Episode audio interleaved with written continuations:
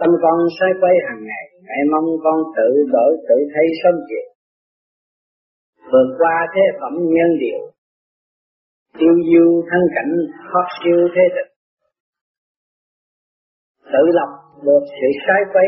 thì tâm hồn sẽ được nhẹ nhàng và thơ thớ, thoát ngôn thanh lịch và sáng suốt, không tranh đấu trong thế tịch mờ ám, chỉ góp phần xây dựng, điển thông tiến bộ chẳng ngược, trí tâm cởi mở mỗi tịch khác nhau, càng tu càng nhẹ bộ đầu, cảm thông trời đất trước sau dung hòa. Sự mến cảm của thực trạng là do sự thông cảm đã tạo thành, hiểu nhau mới giúp đỡ và dìu dắt lẫn nhau. Thế gian nan sự đối đầu, bậc tâm tự tiến nhiệm mộng khai thông. Tuy rằng luật định qua công, tâm con cũng phải mở vật con thân.